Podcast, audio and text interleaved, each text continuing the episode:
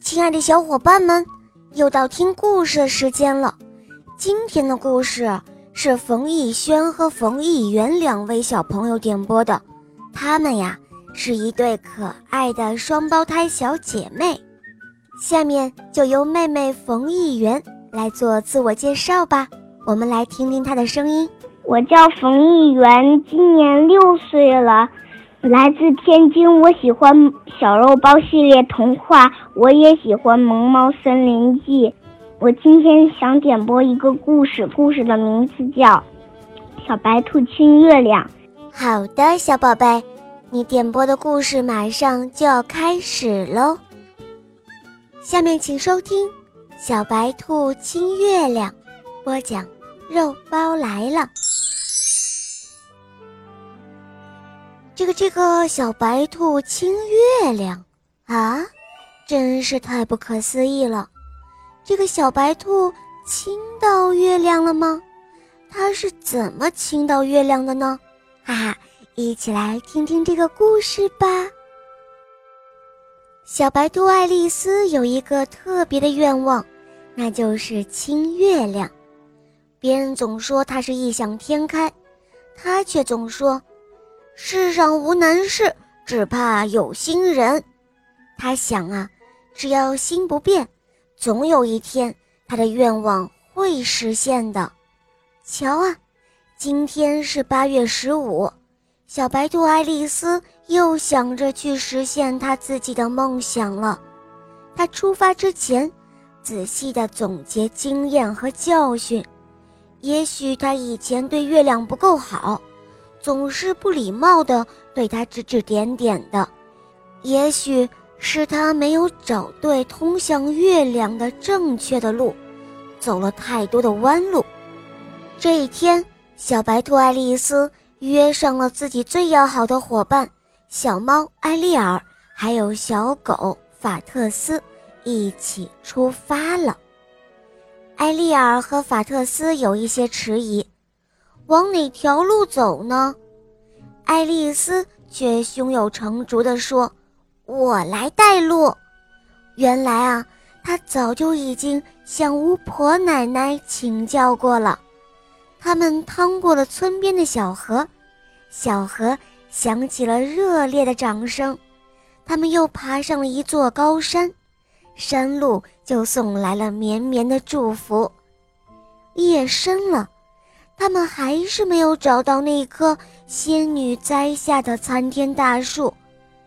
埃利尔和法特斯想要放弃，爱丽丝却揉揉那酸痛的双腿说，我们不能半途而废呀，你们都是轻装上阵，我背着却是一大麻袋的东西，我都不放弃，你们也要坚持住嘛。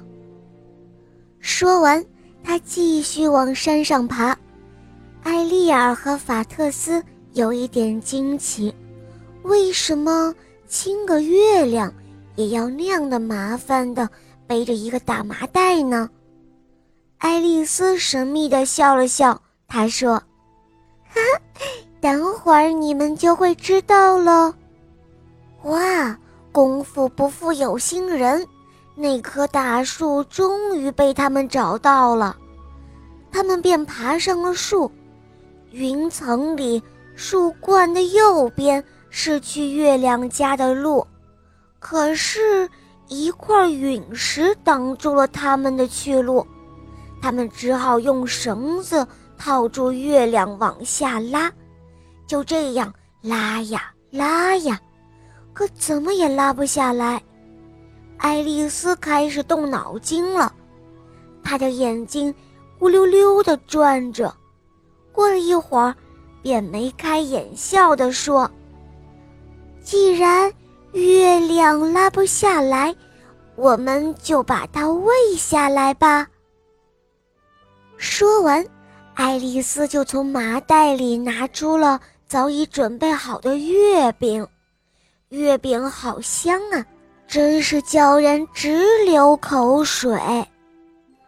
这香味儿，闻一闻，连山里的小虫都叫着想吃上一口。这时候，小兔子爱丽丝把月饼朝着月亮的方向抛了过去。月亮看到了，它眉开眼笑，张口就吞下了月饼。艾丽尔和法特斯看到了，他们明白了爱丽丝背着一个大麻袋的良苦用心了，于是他们也帮忙把一个一个又香又甜的月饼扔到了月亮的嘴巴里。月亮撑着圆圆的肚皮慢慢地沉了下来，小白兔爱丽丝终于亲到月亮了，他们满意地笑了，那笑声飘荡在整个山谷里。啊，小朋友们，你们要向小白兔学习哦，要有坚持到底的精神，才能够离成功的目标越来越近哟。这个道理你们懂了吗？好啦，小伙伴们，今天的故事肉包就讲到这儿了。冯一元小朋友点播的故事好听吗？嗯，你也可以找肉包来点播故事哦。赶快关注肉包来了，打开我的首页，一起来收听小肉包系列童话《萌猫森林记》，还有《恶魔岛狮王复仇记》也正式开播啦！小伙伴们，赶快来围观哟！小伙伴们，你们知道吗？收听小肉包童话会让你成为一个善良、勇敢、坚强、自信的好孩子，小肉包会永远伴随着你哦，冯一元小宝贝。我们一起跟小朋友们说再见吧，好吗？小朋友们再见，么么哒。嗯，小伙伴们，我们明天再见哦，么么哒。